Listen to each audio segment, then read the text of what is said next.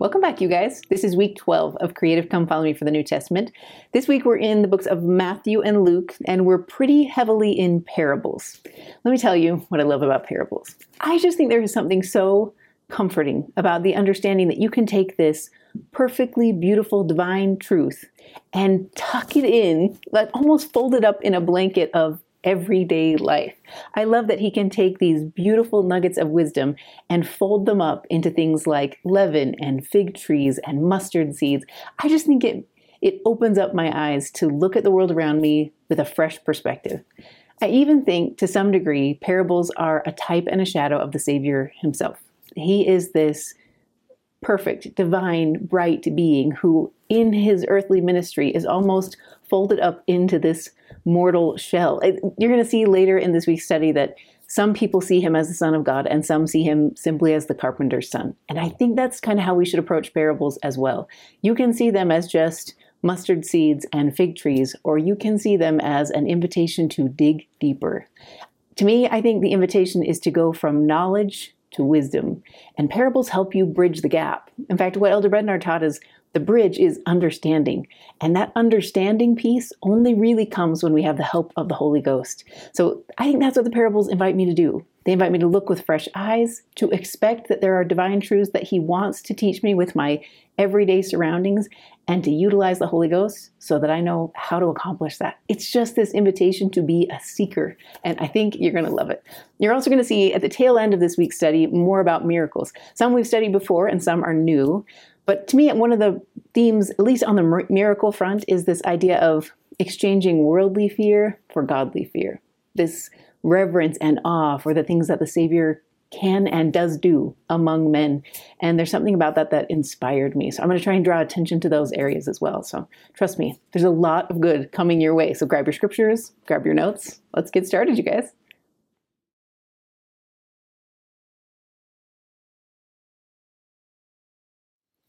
Do you guys remember in the Old Testament when we talked about being a ready receiver? That idea that the Savior is always ready to like throw in an inbound pass, but we have to have the posture of a receiver. We have to have our eyes on Him and our hands ready and our knees bent. There's something about being ready. And I feel like that's what He's trying to teach the disciples and the apostles and really anyone else who will come and listen to him as he talks on the sea.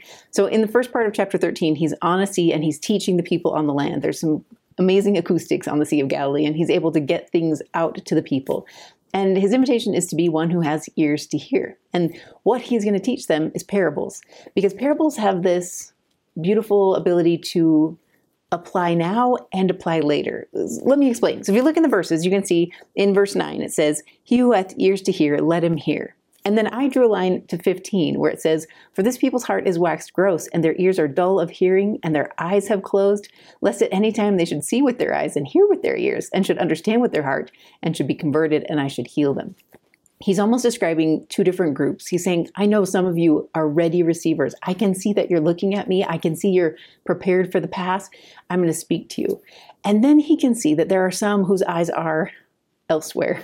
What I love is he doesn't discount that group. He doesn't say, well, you guys aren't ready, so I'm only going to teach here. What he does instead is he teaches in a powerful way with parables. Because parables, similar to what we see in the temple with symbols, are they're tools that can be understood in the moment and understood down the road.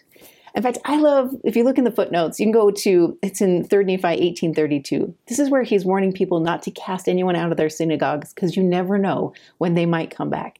I feel like that's what the Savior is hoping here. He's going to teach things like the parable of the sower, which we've studied a little bit already, but he's going to teach that parable knowing that some there will be eyes open, ready to receive, and some will be looking elsewhere and be a little bit numb at this moment. But later, something can happen, and he never gives up hope that something can happen. And I think there is a sweet promise in it, there's hope in it. I also think there's something to this understanding of that the apostles have ears to hear. So if you look in verse 11, it says, He answered and said unto them, Because it is given unto you to know the mysteries of the kingdom of heaven, but them it is not given. It can seem almost unfair, especially if you tie it in with 12, where it says, For whosoever hath, to him shall be given, and he shall have more abundance. But whosoever hath not, from him shall be taken even all that he hath. It can seem a bit unfair, to be honest, that, that the apostles get a front row seat with the Savior, and he'll walk through, for example, the parable of the sower in this chapter and tell them exactly what each part means. But I think there's there's a powerful message behind it. First off, I think anytime we choose to come and seek out the Savior and live a life of discipleship, we have access to those mysteries. It's going to take time and it's a steady progress, but we have access to understand what He means for us, what these scriptures mean to me. Another piece of this promise is that I think there's something about stewardship. So let me backtrack and tell you a story. So when a couple years ago, Jason was serving as bishop, and there was a woman named Sarah who was our awesome Relief Society president. And I can't remember if she was in Relief Society lesson, but she talked about an experience she had where she walked past a door and felt this pull or prompting to go and knock on it. And then she did, and then she talked about the fruits that came from that. And I remember being really impressed and even touched in her testimony and then came home and felt immediately deflated because guys that doesn't happen to me. Like i've never one time i don't think walked past a door in my neighborhood and thought i should not. And i remember saying to jason when he came home i was like i think i'm missing something. Like i hear spiritual experiences of other people and i feel like i'm missing something. Why isn't god speaking to me? And what I love, he taught me something that has stuck with me ever since, where he basically said, Maria, that's not your stewardship. It, she is the Relief Society president, and all those women behind every one of those doors, they are her stewardship. And so she's going to get promptings that you might not get. You also have a stewardship. So you're going to get promptings about your kids and your calling and your life circumstances that you are privy to, and that's okay. Like we don't all have to have the same. And I think that's what I read when I read about the apostles they are someone who, because of the work they are going to be doing and the difficulty that is ahead of them, and the way they're going to need to teach these same parables to others, they need to know it perfectly clearly. they need to know it with certainty. And so the Savior teaches them differently. And I just think there was peace in that for me. I like that there is precedent in the scriptures to understand that it's going to take time. And where you might see other people getting a head start, it's really because they have a different stewardship and they're going to need it. So I think although I think there is an invitation for us to like be proactive and constantly be seeking to know the mysteries of God. I think there also is a promise that when you need to know it, if you live worthy, He will make sure you know it. He will pull you aside and He will teach you one line at a time what these things mean and why they can help. So I, I kind of loved that promise. When you go a little bit further, you'll see that there's a blessing for those who choose to have ears to hear. All of these things are agency related choices. In fact, I love when you go back to that verse in 3rd Nephi basically he says don't give up on anybody. You never know when they're going to turn. And then he says this phrase that says you shall be a means of bringing about salvation. It's this promise that if you don't give up on anyone you might be a, you get to play a key role. And the visual that came into my head maybe it's because i was at Time Out for women last week but i talk about missionary mom hugs you know in the airport. And this idea of you get to create a reunion like a missionary mom hug for your heavenly parents when you bring people back to him when you bring people to this gospel into a chance where they can make covenants you allow those missionary mom hugs to happen next you know on the other side of the veil. What i loved about is when i was thinking about when my daughter was coming home there was this she wasn't the first one to come out. You know, like I remember even when I got the phone call about which flight she was going to be on, I could have hugged that lady, you know, the one that told me when she was going to come home. If I had seen the pilot, I mean, Hannah came home in COVID, so we didn't get to see the same traditional view on an airport that you would normally see. But if I had seen the pilot or the stewardess walk out, I would have hugged her. Like, I just think there is this if you are someone who is a tool that helps bring someone home to him, there, there are rewards waiting for you. And I don't mean like, piles of good gold and other things. I mean gratitude that the Savior will rejoice with you because you brought someone home. I, I, just think there's promise in those verses. And that's what I think he wants the apostles to understand as they go out and teach this gospel, as they take it to all these places where many will not have ears to hear. They have to keep pushing and keep trying simply because there might be one. You never know when you're going to find good ground. And that's his invitation. I also think there's something powerful about understanding that to be divine means you're going to have feelings. So when you look at verse 15, it says that they choose to shut their eyes and shut their ears. This happens to me sometimes with certain parts of my testimony where I just am like disengaged on purpose because I don't want to feel committed and I don't want to feel guilty. And so I disengage. I mean, I felt like this with family history for a long time where I just You know, I felt numb to it on purpose. And I think that's what he's saying here is if you're going to be like me, you can't be numb. You can't shut your eyes to things that are hard. You can't close your ears to things that are uncomfortable. You've got to be all in. And when you look at precedent in the scriptures, like in the Pearl of Great Price, you see that. Remember when Enoch sees God and he's weeping for his children and he gets an understanding of how all in God really is? I think to be all in the gospel of Jesus Christ means you're willing to take the good and the bad, the heartbreak and you know those moments of rejoicing. That's that's what it means to be a disciple of Christ. And so you can never deliberately shut yourself off from feeling something powerful. So I think that's his warning. When you go a little bit further, you're going to see that he helps break down this parable so they can know exactly how to teach it and what it means. And I'm not going to go into all of it here, but there are a few things here in Matthew that I like. For example, in 21, when he's talking about stony places, so he says, Yet hath he no root in himself, but dureth for a while, and when tribulation or persecution ariseth because of the word, by and by he is offended. Something about um, having it in himself jumped out at me this time. It is, I think it's the same invitation we saw last week, where you can't rest on the testimonies of others, you have to take hold of your own. You have to have roots that go deep within you. You can't be feeding off of others. And so it's this warning to take things a little bit deeper.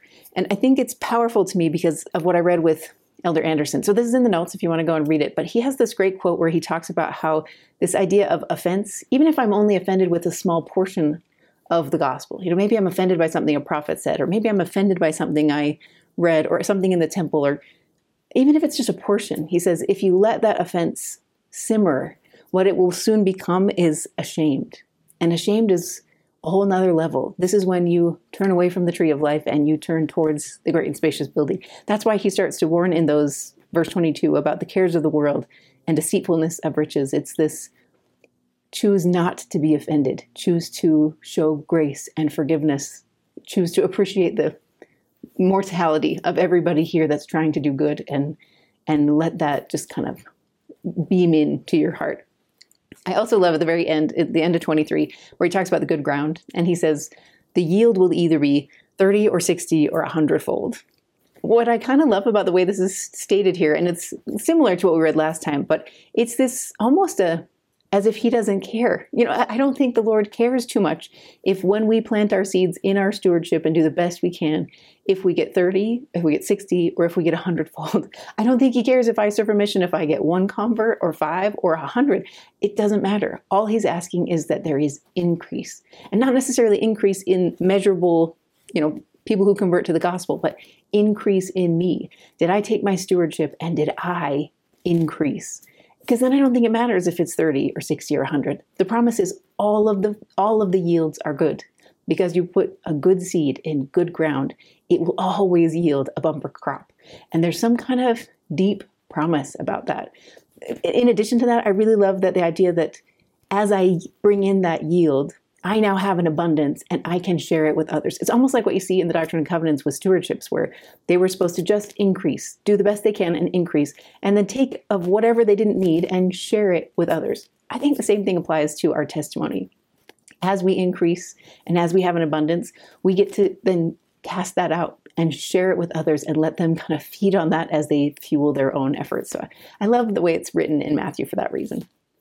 There's a great quote from Joseph Smith. It's in the notes somewhere, but it talks about how he saw language as this narrow prison, you know, trying to put divine things into mortal words, I imagine was incredibly hard, especially for someone like Joseph Smith.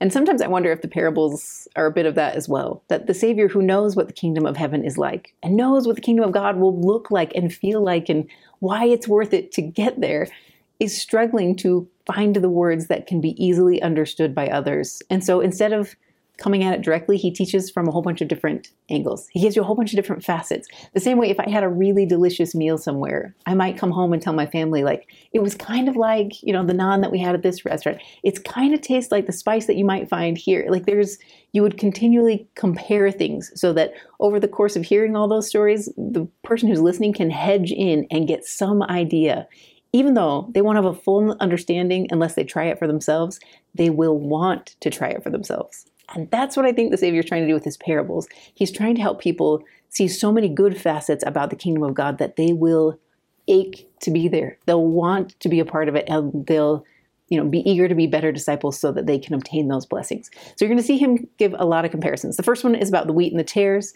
So this we studied it in the Doctrine and Covenants as well. This is where he talks about how there's a field and they plant good seeds, good wheat seeds in the field, and then overnight an adversary comes in and plants tares, these, you know, weeds that will choke out other things.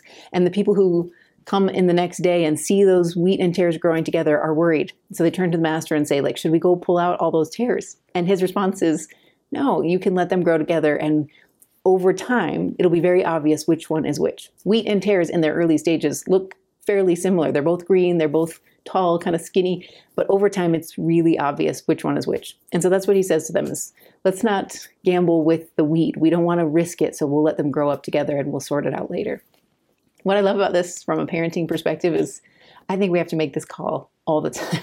there are lots of times when you worry about the many tares that are in your kid's environment or the people that you teach. Like, we worry about the tares. And what I love about this promise is I think what he's teaching is these are good, resilient seeds.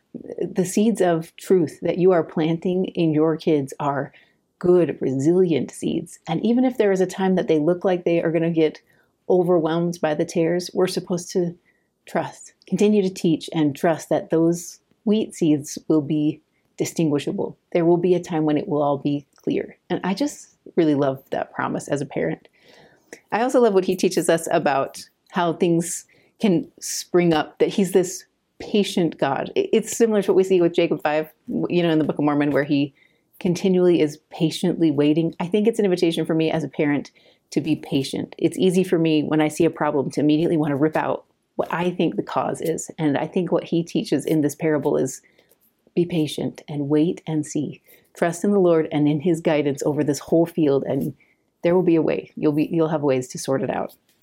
Then he talks about a few different parables back to back. You'll learn about the mustard seed, kind of like we talked about last time, where it, the kingdom of God is something that starts out small and insignificant to many people and grows rapidly. One of the things I love this time that I didn't catch last time is it talks about how this bush will grow so big that birds can nest under it. I think, given the fact that our church is doing so much compassionate service, so many welfare organizations going, and so much funding to other welfare organizations, I almost see those as like this the birds that are taking shelter under this canopy, that there is goodness available for all as we continue to grow the kingdom of God. When you look a little bit further, you'll see him talk uh, talk about how there is leaven. One things I love about talking about yeast is I feel like he has many people in his audience and he continually finds ways to reach all of them. You know, if I'm someone who's you know, if I'm a mother in Israel at this time, I might never really deal with things like wheat and tares to the degree that somebody else might, but I definitely deal with leaven. And you can almost see where he's trying to create opportunities for people to bring things back to their remembrance so that the next time I'm needing bread I can stew on this parable and wonder and let the Spirit teach me what it might mean. He's deliberately, I think, choosing a wide variety. The same way with our object lessons and our ideas, we're trying to cast a wide net to see what might click for your family, what might work um, for this particular lesson. So I, I think his teaching style is just as important as the lesson he's actually teaching. That we should we should be creative and diverse in how we teach because the people we teach, those hearts are diverse themselves. You go a little bit further, and he talks about the mysteries. Oftentimes, we talk about how parables are used to mask important doctrine for those who are not spiritually ready to receive it.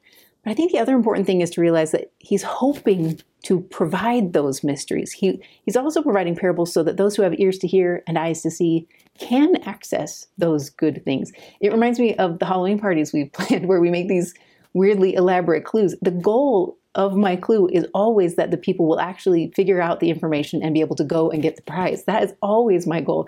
I just mask it so that it's it takes some time and it shows their devotion and you know they can compete. But I think there's something to be said about this idea of look again. In fact, one of the things I love about parables because they're in the scripture so often, especially these back-to-back gospels, is that I think it's this invitation to not necessarily seek for new scripture, but to cast your mind back. So, just like we saw in Doctrine and Covenant 6, where Oliver Cowdery is invited to cast his mind back on revelation he already received and let that be a witness to him, I think sometimes when he repeats things in scripture, it's a way for us to cast our mind back, where he's saying, like, there's something in that clue. You know, the same way when somebody at a Halloween party calls me and says, like, we're just not getting it, Maria, something is not clicking. I'll be like, but did you look at line three? It's not that I'm giving them a new clue or a new riddle. I'm helping them cast their mind back and say, what did you maybe miss? And there's power in seeing that the, what God was trying to tell you was there all the time. It makes it seem less cryptic and more deliberate. There's something connecting about it that I love. When you go a little bit further, he warns about offense. He talks about in 41 the Son of Man shall send forth his angels, and they shall gather out of his kingdom all things that offend, and them which do iniquity. And then in 42, and shall cast them into a furnace of fire, and there shall be a wailing and a gnashing of teeth. And then, this is 43, then shall the righteous shine forth as the sun in the kingdom of their Father. Who hath ears to hear, let him hear. I think that's one of those bold statements of it is so worth it. When the when all the wickedness and the evil in the world is pulled out, and you have full access to the sun, you will shine forth. That's the promise. It's like what I talk about at Time Out for Women about sequin covered souls. I just think there's something about our inherent divine nature that will beam out when we get full sun like this. I think that's what he's promising as well. When you go a little bit further, you'll see some invitations to like uh, more parables about finding treasure in a field, and then he gives up everything he can to to have access to that treasure. The same same sort of parable in the pearl of great price. This I'm going to give up everything I have to have it. What I love about this is what we've read in the Book of Mormon about Ammon when he first encounters King Lamoni's father. King Lamoni's father promises that he'll give up half his kingdom if Ammon just won't kill him. Remember that that interchange? And then after Aaron teaches King Lamoni's father and teaches them about the gospel, then King Lamoni's father is willing to give up all of his kingdom and all of his sins to know God that's when there's a conversion shift that has happened. And I think that's what he's inviting us to do. When we see these pearls of great price or these great treasures, we have to be willing to be all in, to give up all we have to come to know him. And that's his invitation. In 51, you see this beautiful teaching tip.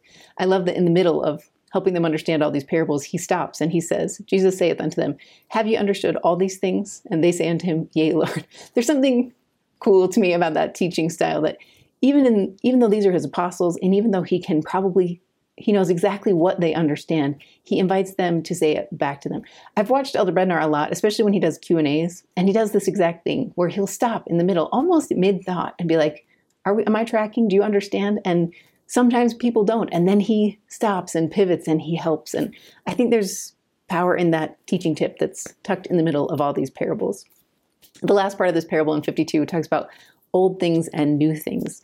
And that as a teacher, these apostles, when they go out, are going to need to do both.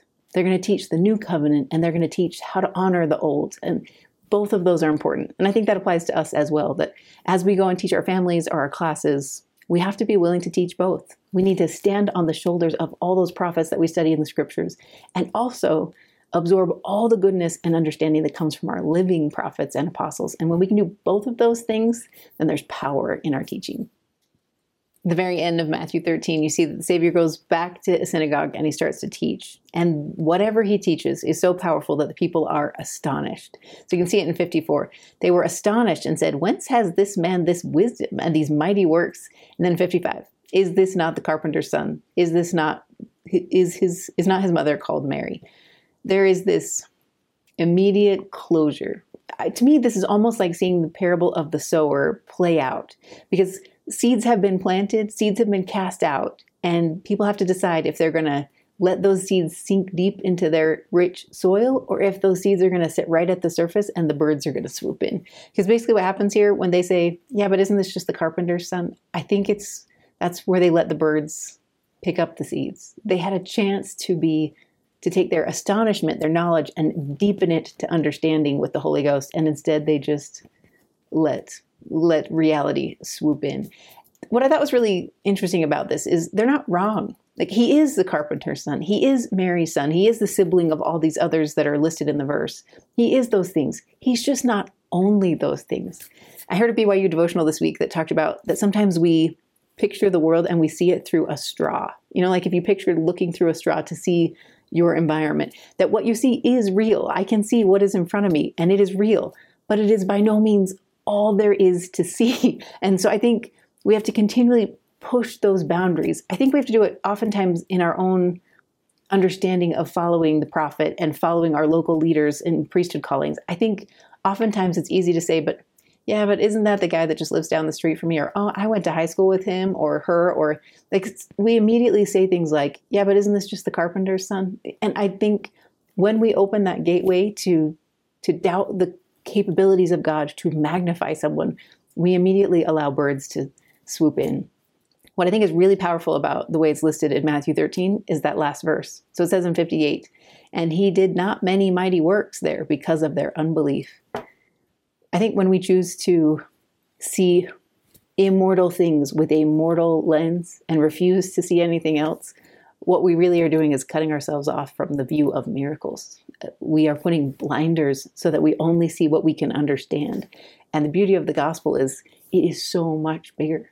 In fact, one of my favorite quotes from Elder Uchtdorf, I don't have it in front of me, but he basically said, Isn't it a wonder that we can't explain away all the parts of the gospel? I can't fully understand it all. And isn't that a beautiful thing? It's almost a testimony in and of itself that there is divinity in it because my mortal mind can't fully explain it or wrap my head around it. And I, I think there's power in that. And so I think this is a warning. Uh, the people who choose to see miracles get more miracles in abundance, like we saw in the first verses. And those who choose to have their ears dull of hearing and their eyes closed have less. And frankly, it's up to us to decide which we're going to be.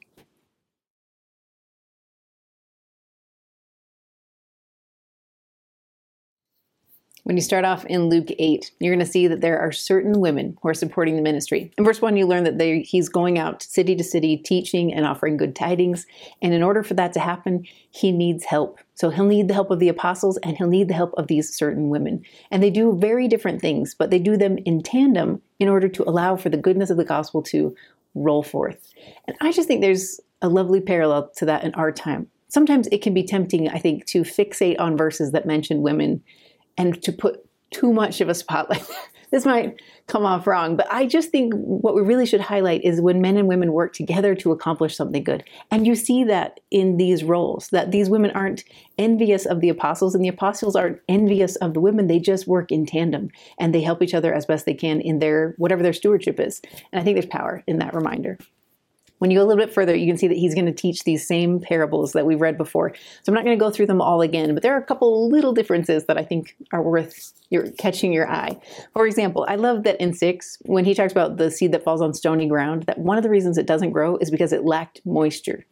It's interesting to me because it's not just about the ground, it's about what we do after it goes into the ground. How do we cultivate the seed? The same way you read about in Alma 32. There is something that we need to, the effort that needs to go in in order for us to continue to grow. The goodness of the seed and the goodness of the ground are not enough. We also need to cultivate.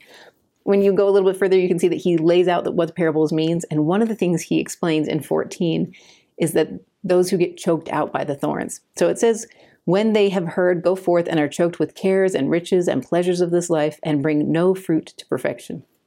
The reason I like the way it was phrased here in Luke is I think it's that idea of they, they might actually bring forth fruit. It's just not the right fruit.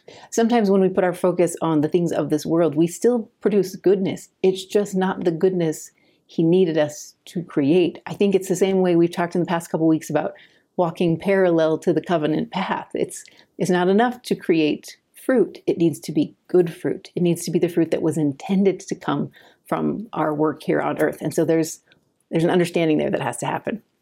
I also really love how it's phrased in 15 but that on good ground are they which in an honest and good heart, having heard the word and keep it and bring forth fruit with patience. This, instead of just, hey, I happen to hit good ground and now I have a bumper crop, this one implies a lot of love and care and endurance in the process of getting this hearty crop. That you need to have a good heart, that you hear the word and you keep it, and that you have patience. That over time, just like what we see in Alma 32, that seed will indeed grow. Another phrase that I love that you see in this Luke 8 account that you don't see elsewhere is in 16. It says, No man, when he hath lighted a candle, cover it with a vessel, or putteth it under a bed, but setteth it on a candlestick, that they which enter in might see the light. So we talked about this last week with a different, similar verse. What jumped at me this week when I was studying it is I love this understanding that what the Savior is doing is he's trying to give everybody who has has ears to hear light. He wants them to get more understanding, more wisdom of about his gospel. When he gives us wisdom, when we get understanding, we are like this light. We're supposed to beam it out. what I love about this particular verse is I think what he's saying is if you feel like there is a bushel on you, I don't think God put it there. Uh, that was that was the impression I got because there are times some where I struggle. You know, like you'll see advantages in other people, or you'll see life seem breezy for someone else, or they get a head start somewhere, and you start to feel like you are this light that's under a bushel. And what I love is the understanding that he never puts you under a bushel. He only puts lights on a candlestick. So if you feel that you are under a bushel, it's probably not God that created it. It might be something in your mortal circumstances, or maybe it's a time when he needs you to grow in strength until you're ready to beam out. I, just there was something about that phrase that that hit my heart this week. I also love the invitation 21 where you, this is where the people see the mother and the brother in outside and they say to the savior your family's outside and this is when he teaches them about who his family is that they are those who hear and do the word since he's been teaching in parables and he's been helping them to try and unravel and unfold all this goodness that he's tucked into these mortal stories. I think that's the invitation. It's not enough just to understand what the parable means.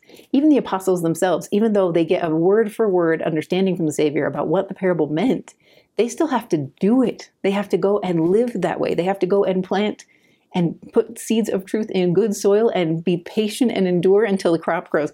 There's something powerful about this understanding of to be in the Savior's household and in his family, you have to be someone who will hear the word, understand the word, and do the word. So you see that in those verses. You also will see a little snippet of the storm on the sea. So we go in 23, it says that there is winds and they were the boat was filled with water. Although JST says that they were that they were filled with fear, not with water. This is interesting to me. The more I studied this, these are two different kinds of fears. So the fear that they list in this one when they're afraid of the actual storm is a different root word than it is the fear that they feel when they see the Savior still the storm, which I thought was really interesting. That second fear that they feel is awe and reverence. In fact, what, what it's called oftentimes is like a holy fear or a godly fear. That's what they feel when they see it. He's basically you know, my kids love Avatar. He kind of is like a waterbender and an airbender.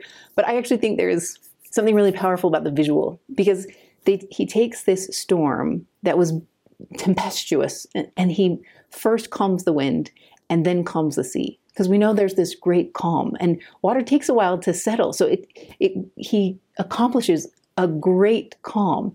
The biggest piece of calm that i think happens is what happens to the hearts of the men in that boat that they in those moments of seeing him control the air and control the water something must have settled in their hearts, and there is a great calm. The thing I think is really powerful about that is they got to experience it together. I think this is why the Savior often gives us group projects because they're now creating this common memory between them, and they're going to have to experience a lot of stretches of solitude where they're afraid for their circumstances, where the Savior isn't nearby, where, you know, when they're out preaching and after the Savior has arisen that they are feeling like they're on their own so that they have this common memory of where they had to rally together and then turn to the lord i think must have been a powerful one i think it's why he has us work in teams so often so you're going to see that in those three storms get settled in just a few verses you're also going to see at the end of this chapter where the man who had a legion of devils is cured. And we've been through it before, so I'm not going to go into it too deeply, but I do some, love some of the things you see. First off, that Jesus asks his name. I think this is interesting. So it's in verse 30. And Jesus asked him, saying, What is thy name? And he said, Legion, because many devils were entered into him. I don't have any doubt that the Savior knows exactly what his name is, but I think there is something powerful about the Savior asking him to say it. He's, I think, inviting him to remember who he is, that he is not this infirmity that is on him. He is not the struggle that he's facing. He is something so much more. And I think that applies to us in a lot of ways. I think anytime the Savior in any kind of situation invites us to hear our name, you know, like when you're set apart for a calling and you hear someone call your name, or when you read your patriarchal blessing and it begins with your name, I think there's something really powerful about that connection point. I think he's trying to remind this man and all of us that he knows you by your name and he will always see you as that person and not all the trouble that has happened to you. In fact, speaking of trouble that happens to him, once he's healed, he asks to be with the Savior. He asks to go along with the Savior. And what he does instead is he the Savior invites him to go and publish this peace out to everyone else. There are lots of people that the Savior asks not to talk about his miracles, but this man who had all these unclean spirits and who used to be you know, somebody who had to be chained up because he was that dangerous to the public. I think to have him go out and publish peace is a powerful witness. I think it's the same kind of witness we saw with the woman at the well, that all of a sudden in this moment, she was different. And I think that's what happens with this man with Legion of Devils, that seeing a person who in such a short amount of time can become so very different, a new creature, uh, is a powerful kind of missionary even though you learn in 37 that the whole area of the Gadarenes is uncomfortable around the Savior and they kind of kick him out, there are places that still are anxious to hear his words. So if you look in 40, you're going to see that those who gladly receive him, miracles pour out. I think there's a really interesting contrast between those two that those who push him out, he will not stay. He will not plead with you to let him in. He just simply says, you know, come to the door and knock and I will open it. And that's kind of what you see happen in those last 10 or 15 verses. This is where you're going to see the daughter of Jairus story and the woman of the, with the issue of blood story woven into each other, just like we've seen before. And since we've studied it in the past, I'm not going to go too far in this time. But there are a few key differences in Luke that I think are worth paying attention to. So, for example, in 44, that you see in this version of the account, the woman with the issue of blood comes up behind him and touches his garment, the border of his garment. This is a different posture than we picture her sometimes on the side of the road, just stretching and reaching the very bottom. It's it's very possible that she came determinedly to see him. I actually see her sometimes similar to how I see the brother of Jared. That when he was seeking for the Lord to touch something in order to bring it light and wholeness and illumination, he sought it out nervously. You know, I don't think the brother of Jared was bold or expectant even i think he was just hopeful and that's how i read this woman as well you can go back in older episodes to study that but i really love her approach that she is determined to find this healing that she so desperately needs interestingly in this account in the luke account she sounds more hesitant. So if you look in 47, and when the woman saw that she was not hid, so after the Savior asked, Who touched me? I know virtue went out of me. Who touched me? When she saw she was not hid, she came trembling and falling down before him. And she declared unto him before all the people for what cause she had touched him and how she was healed immediately. A lot of people read this Luke account and assume that means that she must feel ashamed or embarrassed or feel badly that she saw this healing. But kind of like I talked to you guys about last time, I I just don't read her that way. I think she is trembling because of what she has experienced. She is fearful in the same way that I think the apostles were fearful when they saw those storms settle immediately on the water. She is in awe and in wonder, but I don't think she is afraid. I think she knows to some degree the compassionate heart of the Savior and she's not afraid of him. The same way you know, I read, I think it was President Nelson who talked about none of us will be fearful when we see the Savior again. There will not be fear that comes when you encounter his face. You might worry about your situation and what you have done, but it will not be his face that creates that. It will be your own situation. So I think there's something really lovely about this, the way this story plays out. And so the way he responds back to her is just kind and full of compassion. Once she's made this confession that in fact it was her and she's declared to everyone the miracle that has happened, he says unto her daughter, Be of good comfort, thy faith hath made thee whole, go in peace.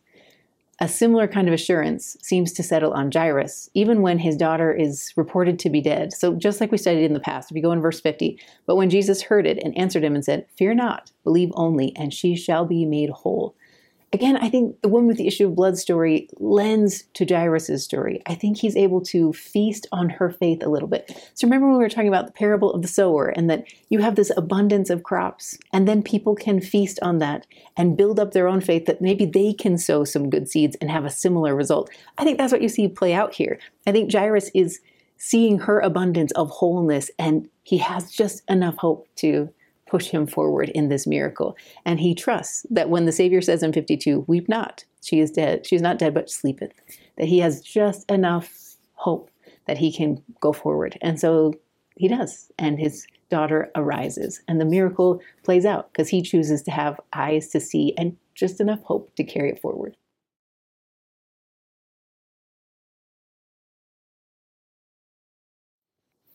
In Luke 13, you're going to see a smattering. Uh, we have miracles and parables and even a close look into the heart of the Savior who is mourning the fact that Israel won't hear him, that so many have stopped up their ears and closed their eyes. At the very beginning, you're going to hear him get some people are going to approach him and basically say there are some who died recently in these tragedies around the area, and they wonder if they must have been sinners. And the Savior slices through that misunderstanding. I mean, that's a long held misunderstanding that if I am have any kind of ailment, there must be something wrong with me on a spiritual level. So he slices through that and teaches them that no, the tragedy is those who die without repentance. Like if you choose to go without repentance, you perish. And so he tries to teach that doctrine to them. And then he demonstrates it. So first he'll teach it with a parable and then he'll show it with a miracle.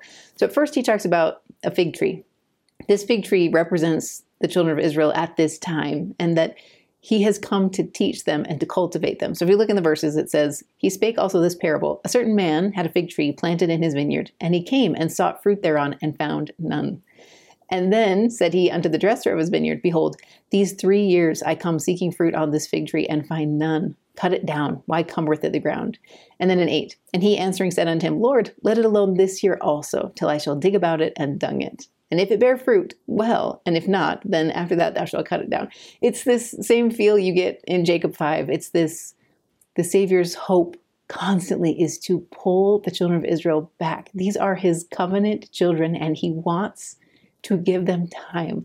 What I love is that this parable reminds us that God does give time, that our Savior is our advocate with the Father, and when the Savior asks for us to have an extension of time, God grants it, even though he has no reason to believe that the people's hearts will turn. His compassionate side can't hold back, and he doesn't want that tree chopped down just yet. And then he demonstrates it when he goes into the synagogue. So different than the man with the withered hand. Now you have a woman who's been bent for 18 years. I don't exactly know what that means her ailment is, but she can't walk. In fact, I think it's really interesting what you see in 11 and 12. So in 11, it said, And behold, there was a woman which had a spirit of infirmity 18 years and was bowed together and could in no wise lift up herself. So somehow she's like bowed in on herself or her, her body isn't functioning anymore and she can't lift herself up. And then this is what happens in 12. And when Jesus saw her, he called her to him. That piece caught my eye. It almost sounds like what happens with Peter on the water when the Savior invites him to get out of the boat and walk to him, knowing that physically that's impossible for Peter to do on his own. The Savior invites this woman to come to him. I don't know how this plays out, you guys. We don't have any details in the verses, so I don't know if she actually does like rise up and walk to him and then he puts his hands on her, or if in this moment of hope but fear he comes to her the same way he came to peter and put his hand down and lifted him out of the water. I don't know but i feel like there's much more to this story. So go slow in those verses. But i love what happens. The woman is loosed in 12 and then in 13 and he laid his hands on her and immediately she was made straight and glorified god. There's some great parallels to this with the sacrament and this understanding that each of us uh, on the sabbath needs to come to the savior where we are hopelessly bent. And we are we are broken in some way when we come to him on the sabbath and we can seek a chance to be made straight. And that when we get that chance when we feel it and we know we've received that forgiveness we should declare it out just like this woman did. And of course he gets the same pushback that he does in the other places where people question whether he should do this on the sabbath day. And he again he again like approaches their compassion that's in them for their animals and says couldn't you extend that same compassion to your fellow men? In fact, I love the way he gives her dignity in 16. So remember, we've talked about a few times that the Savior never just gives a miracle, he also gives dignity. And in 16, you see that. And ought not this woman, being a daughter of Abraham, whom Satan hath bound, though these 18 years, be loosed from this bond on the Sabbath day? And then in 17, you learn that they're ashamed because of their responses. I think there's something powerful about that, that he elevates her in fact, sometimes I wonder if the rest of the parables that he teaches in this chapter are just for her. So, where she's felt sidelined and marginalized and bent her whole life, now he's speaking in a way that teaches how valuable she is to the kingdom of God. So, when I put that lens on and read these same parables that we've read in other places, I love them even more. So, go, go deeper in Luke 13 and see what you see but he's going to teach them about it. He's going to talk about what does the kingdom of God resemble. I think the same way he talks about the kingdom of God resembling children, He's saying the kingdom of God includes people like this daughter of Abraham, someone who is made whole through my efforts, through what I can bring to the table. She's made whole. And so he talks about those same things mustard seeds, leaven. And then he talks about fixing his focus on Jerusalem. So in 22, and he went through the cities and villages, teaching and journeying towards Jerusalem. And then in 23, and then one said unto him, Lord, are there few that be saved? And then he responds back. What I think is interesting is the question is can you tell me like what are my chances? At least that's what it sounds like to me. Like how many are there gonna that are gonna make it? And the Savior's response is not to give him a tally or give him any of those kinds of details because they don't matter. Instead, what he says is, You're worried about the wrong things. What can you do to become a part of the kingdom of God? And what we can do is in 24 strive to enter at the strait gate. For many, I say unto you, will seek to enter in and shall not be able. So, this is that same invitation we saw a few weeks ago, where people are wondering if their good lives have earned them a chance to be part of the kingdom of God. And what he's saying is, it's so great that you've had a good life, but I don't know you. And that's where covenants come into play. We talked about this before, but this is President Nelson's big push lately that as we make covenants with God and keep them, we solidify a relationship with Him so that He would never open the door and not know us because we're in a relationship. You know, the same way you're in a, a relationship with your spouse or with your children, there is a, a permanence to it that that creates a bond. And that's what he's trying to help them understand is your good life didn't have anything to do with me. It didn't I wasn't able to count on you. I wasn't able to use you, you know, assign you in different spots in the kingdom. I wasn't able to give you a stewardship and ask you to increase it because you you didn't seek a relationship with me. And so he warns about that. And he talks about how they won't be able to sit down in the kingdom of God. And then it's just this invitation. So starting around verse 30, this is when he shifts the focus and he talks about what they need to do to belong. So it's interesting because he talks about the old prophets. So he says in 29, and they shall come from the east and from the west and from the north and from the south and shall sit down in the kingdom of God. And behold, there there are last which shall be first, and there are first which shall be last. These are the kind of verses that I wonder if meant a lot to that woman who'd been dealing with this ailment for 18 years. That somebody who had been cast aside now is seen as, you know, a meek person who can inherit the earth. And I think he's trying to remind them of that. And that if the people who are going to be in the kingdom of God are going to come from all the directions. They're not just going to come from the children of Israel. They're going to come from all over the place because it's those who choose to enter in at that strait gate. Then at the very end, they warn him about Herod. There's some question if maybe the warning about Herod is actually a trick, you know, because this is from the Pharisees and they're saying that Herod wants to kill you. And some people think this is just a way for them to get Jesus to get to Jerusalem so that they have more political control. I don't, I don't know enough background to know that for certain, but that's kind of the implication. What I think is really impressive is the way the Savior responds back. So in 33, he essentially tells them, I'm not in Jerusalem right now, and so I don't need to be afraid. He says, Nevertheless, I must walk today and tomorrow and the day following, for it cannot be that a prophet perish out of Jerusalem. He knows the prophecies and he knows exactly what's going to happen and where it's going to happen. And so he's not afraid. What's really powerful to me about that statement is then he sets his face towards Jerusalem. He knows exactly what's there and he knows exactly what will happen there. But because he is who he is, he sets his face towards Jerusalem. In fact, I really love when you look at the Joseph Smith translation of these verses. It says, "In this very began this very hour, he began to weep over Jerusalem." When he faces what is inevitably coming, he weeps, and it's not for himself or the difficulty he's going to face; it's that he's out of time. I think every one of us have felt this in one degree or another, where you have tried so hard and you are out of time and you just wish they had heard and you wish they had listened and you wish they would come. And that's what he talks about. He talks about oh how often would i have gathered you? So this is oh jerusalem jerusalem which killest the prophets and stonest them which are sent to thee. How often would i have gathered thy children together as a hen doth gather her brood under her wings and ye would not. He uses this comforting gentle figure to say like i even though you despise me, even though you reject me, even though you have turned against me, I would have gathered you. What's so powerful about that to me is it's like he's living the doctrines he's taught me in other verses, where he says we need to pray for those who despitefully use us and we need to honor all and forgive all. That's what you see in his words. So in 35, Behold, your house is left unto you desolate. And verily I say unto you, ye shall not see me until the time come when ye shall say, Blessed is he that cometh in the name of the Lord they're going to miss this window. He knows that window is closing fast and they're going to miss it. And it, he aches. In fact, according to Joseph Smith, he weeps. And I just think that reminds us about the heart of the Savior, that he is compassionate, not just for the woman who is bent and sick for 18 years, but also to those who are vile and turn against him. He has a compassionate heart and he weeps for their loss.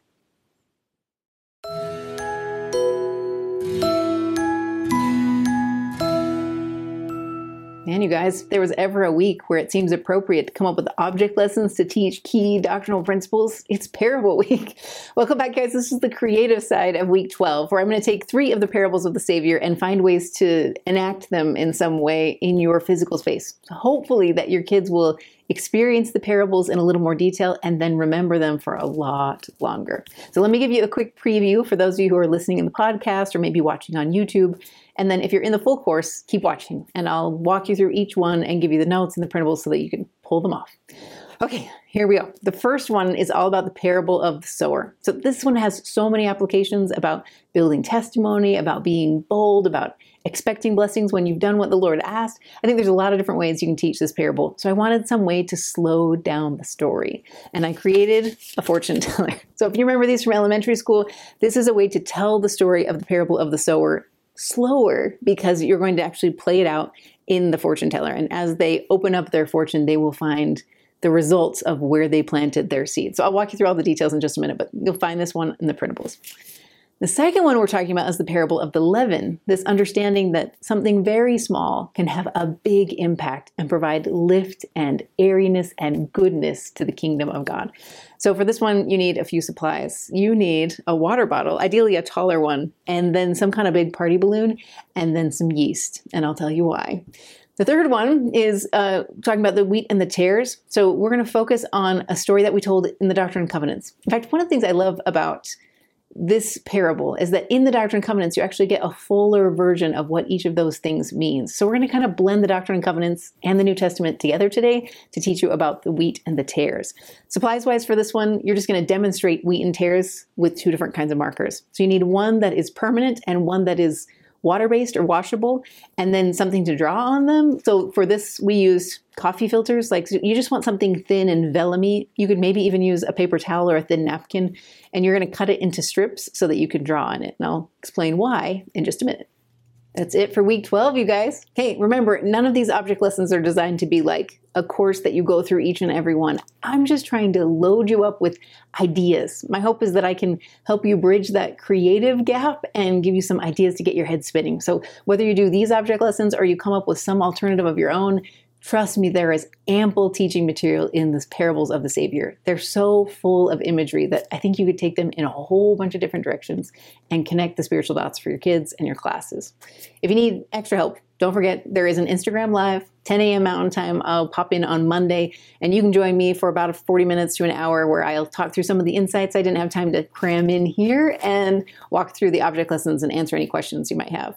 Um, if you have any other questions or you want to reach out to me and you're in the course, feel free to post something on the discussion boards. That's at the top right of every video. You'll see a little chat icon. You can click on it and then leave me a question, and it goes straight to my inbox. So I see those pretty fast. So if you have a trouble with a printable or you have a question about doctrine, that's a good space to put it. Um, otherwise, I hope you enjoy your week, you guys. Whether you're joining me via YouTube or podcast or in the course, I, I hope this motivates you to just get into your scriptures and see what is in store. I promise this week's reading is quick, it's familiar, and it is rich with things and ideas you may have never had before. So get into your scriptures, study, and then hopefully I'll see you soon. All right, you guys, enjoy week 12, and I'll see you on Monday.